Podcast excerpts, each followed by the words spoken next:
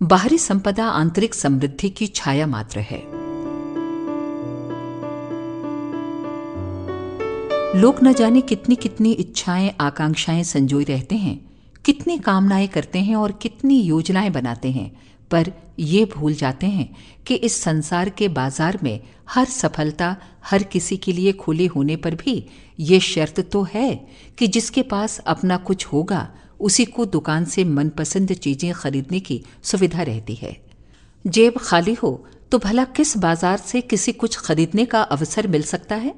ललचाने, मन चलाने और हाथ मलते हुए वापस लौटने वाले अक्सर खींचते हैं और दुकानदारों पर दोष लगाते हैं, पर वे ये भूल जाते हैं कि संसार दानियों और भिक्षुकों पर नहीं, श्रमिकों और व्यापारियों की रीति नीति पर चल रहा है और टिक रहा है।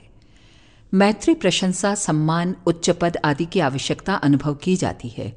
सुसंतति की अभिलाषा रहती है, पर यह नहीं सोचा जाता कि इन उपलब्धियों का मूल्य क्या है।